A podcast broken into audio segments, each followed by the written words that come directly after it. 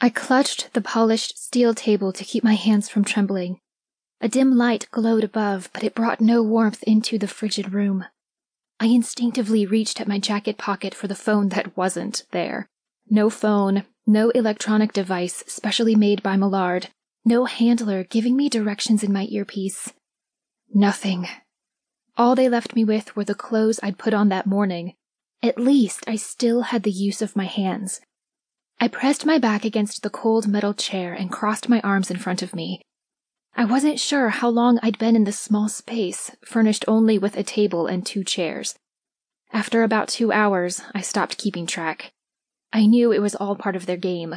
Get me agitated, make me think too much about the things that might happen when they returned. I knew I should be searching my mind for ways to escape an enclosed 15 by 15 foot room, or maybe how to react to a hostile interrogator. Instead, I flipped through the pages of the English 301 notes shelved in my brain. It kept my mind calm and relaxed my body. Besides, if I got out of this in time, I still had a test on Monday. The lock clicked in the door. I sat up straight and tensed my abdominal muscles. It was now or never. Don't let them get to you, Alex. You can do this. The door swung open loudly. Peering past the tall man standing there, I tried to catch a glimpse of where I'd been taken. They hadn't removed the blindfold until they deposited me in this room. I spied a dim hallway before the door slammed shut behind the guy.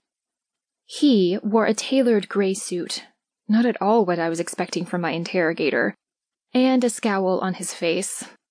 Although he looked about 25, his swagger reminded me of an overconfident teen. He threw a manila folder onto the table in front of him, close enough for me to reach across and snag it. The words from the interrogation chapter in the manual filled my mind. The basic rule in interrogations is for the respondents to reduce the amount of harm they are likely to experience, particularly in the long term. Do not anger an interrogator. I stared at the folder for several seconds before I vowed to keep my hands clenched in my lap, hidden from the man's view. If he wanted me to see what was in the folder, I would wait for his permission. His chair screeched across the concrete floor as he pulled it out, and then he took a seat directly across from me. Adrenaline pulsed through my body. Hopefully, I would remember everything I had been taught. No, not remember. My memory was never a problem. The challenge was putting my knowledge to use while my heart almost pounded right out of my chest.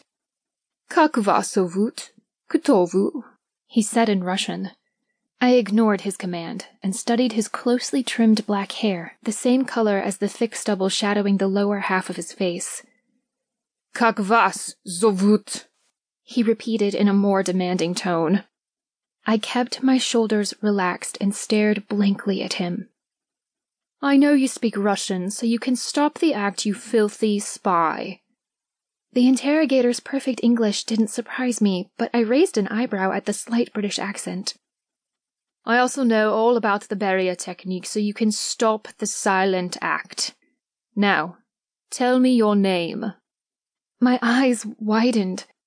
So, this was how it was going to go? Fine. Dana Laxer. I gave him my false name, an anagram of my real first name, Alexandra. And why are you here? To visit my cousin. I lied. His mouth twitched at the corner before he tensed his square jaw. Who is that cousin? I made up a name on the spot. Hermia. Why were you visiting her? I. He cut in. Before you answer that, give me your hands. I hesitated. Now! He yelled. I jumped at the anger in his voice and pushed my hands across the cool surface of the table. He snatched them and then turned them over so my palms faced the ceiling. The top of my ring collided with the tabletop, sending a clang through the room. He moved his hands until his index fingers rested on the veins at my wrists. My blood pulsated against his grip. I am an expert in lie detection. He pressed his fingers deeper into the tendons in my wrists, sending a shooting pain through my arm. I didn't flinch. So, no stories.